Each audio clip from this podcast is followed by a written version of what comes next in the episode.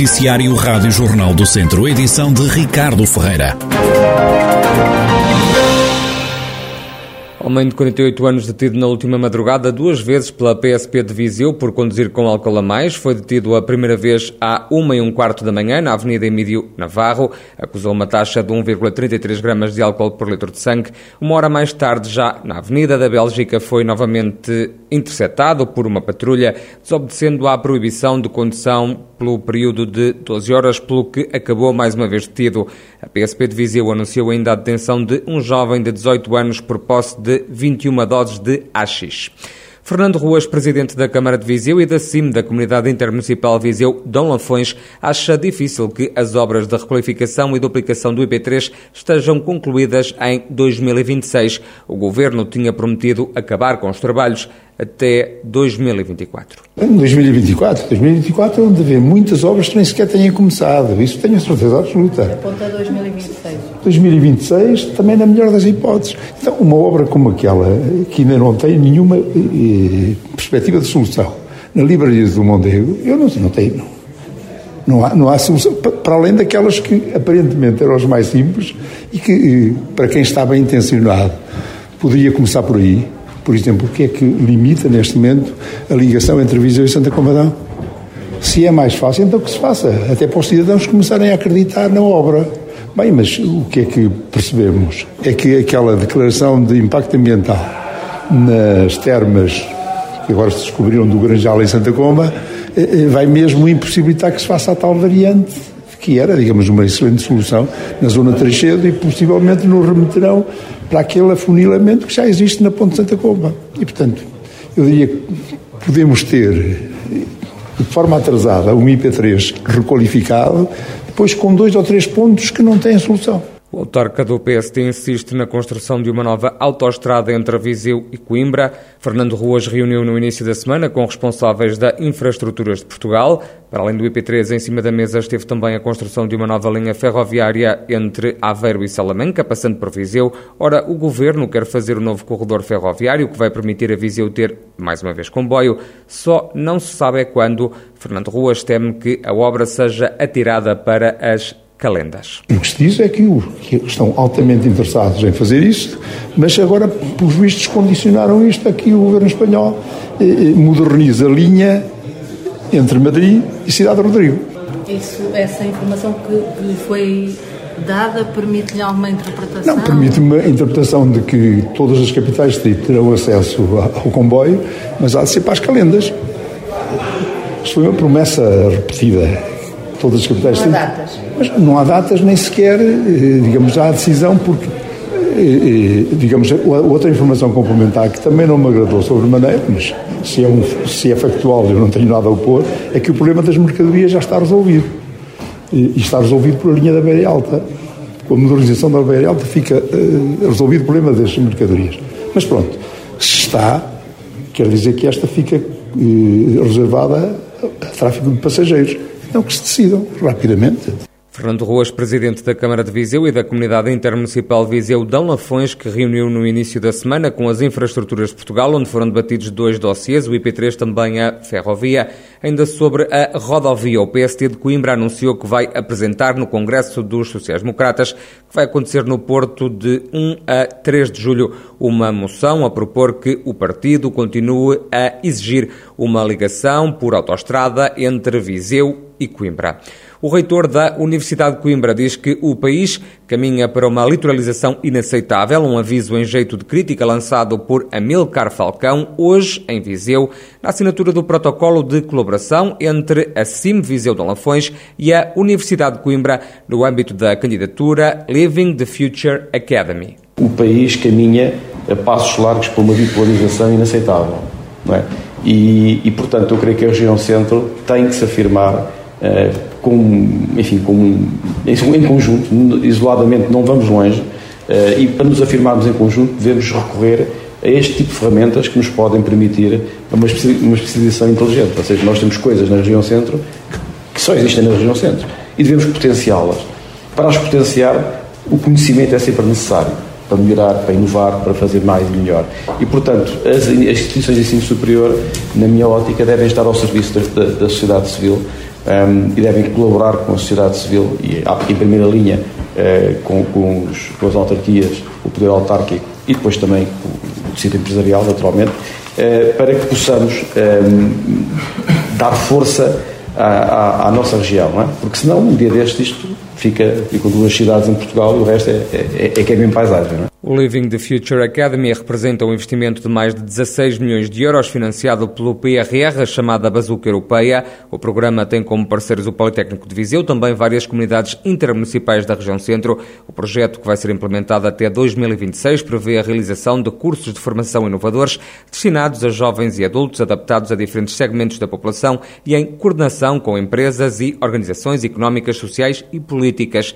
O presidente da Câmara de Viseu e da Simvisa de Lafões Fernando Ruas, defende que a região precisa deste tipo de iniciativa. Se trata exatamente de um protocolo que tem eh, uma forte aposta na qualificação.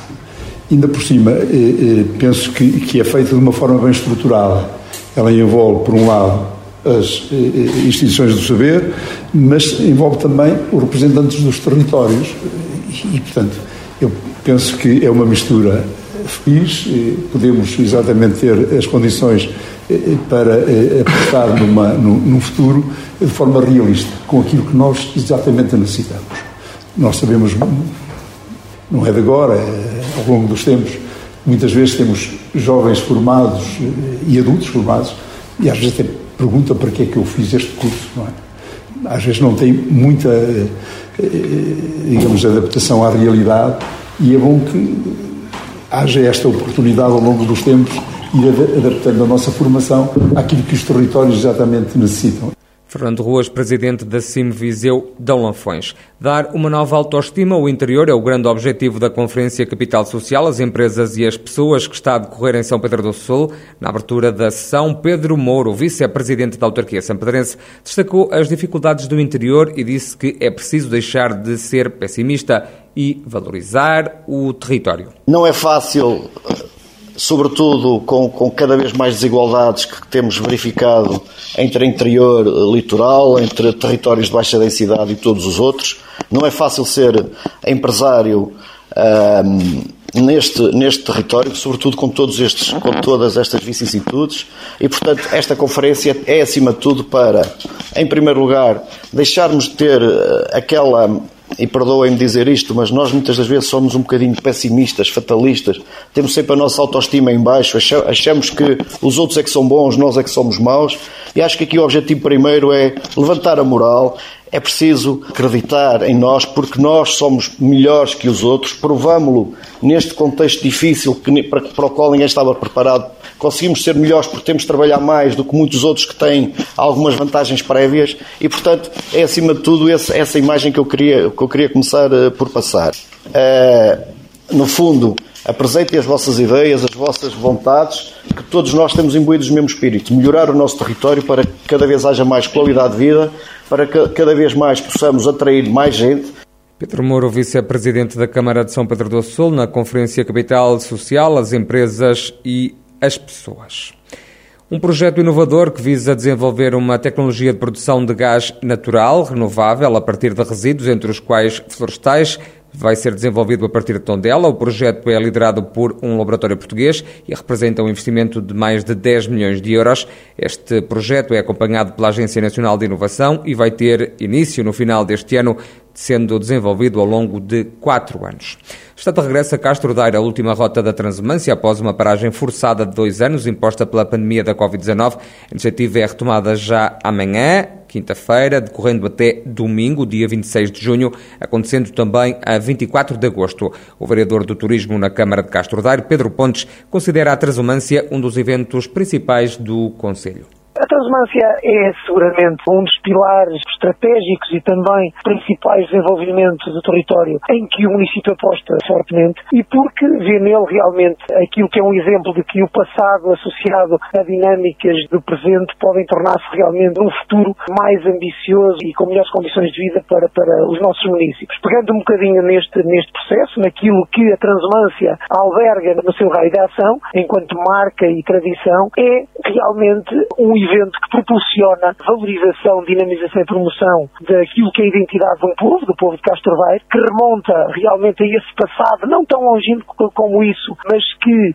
fruto deste processo migratório dos rebanhos, dos seus pastores que vinham da Serra da, da Estrela, pela altura de São João, em busca de pastos mais viçosos para os seus rebanhos, que eram encontrados na nossa Serra de Ontemuro, faziam com que eles, durante cerca de dois meses, permanecessem nos nossos territórios, na nossa serra. E, fruto desse, desse processo migratório, dessa permanência destes povos, também foram incutidas grandes tradições, grandes culturas, grandes vivências e que marcaram em muito a nossa região.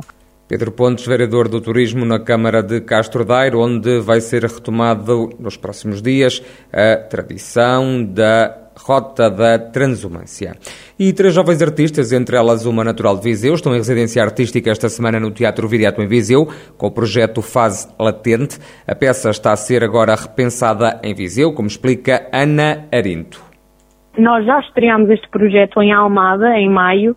Neste caso, como nós já estreámos, tivemos a oportunidade de ter, de qualquer forma, este espaço sucedido pelo Teatro Viriato, um, e, e, estamos a usá-lo como forma de repensar algumas coisas do, do, projeto, que é um projeto, como todos, que devia ter esta oportunidade sempre de ter um novo olhar, não é? E uma nova perspectiva sobre a coisa, e depois até termos uma apresentação pública e algumas pessoas de referência que, que vieram ver um, da nossa referência, não é? Estamos a, a, questionar novas questões sobre o, o, projeto, de forma a ele poder avançar num sentido positivo, não é? Sempre em frente e, uh, e, e a melhorarmos algumas coisas que possam estar menos trabalhadas ou menos pensadas. A peça vai ser apresentada já no sábado no Teatro dos Estudantes da Universidade de Coimbra. Ana Arinto, que é natural de Viseu, explica de que trata o espetáculo. Nós eh, retratamos três histórias eh, diferentes de três mulheres que são irmãs, mas que têm expectativas e interesses diferentes sobre a sua vida e ambições distintas em relação àquilo que, que querem do futuro e mesmo em relação às sensações que têm do seu organismo e do que, do que pensam acerca da mulher na sociedade. E, e o nosso interesse acima de qualquer eh, mensagem universal que, que que podíamos tentar passar era, uh, mais do que isso, que estas três verdades diferentes se pudessem confrontar umas com as outras e como é que elas conseguem dialogar entre si quando são tão diferentes e com, quando estão num meio tão íntimo que é o contexto familiar, não é? Ana Arinto, uma artista natural de Viseu que está em residência artística no Teatro Viriato com o projeto Fase Latente.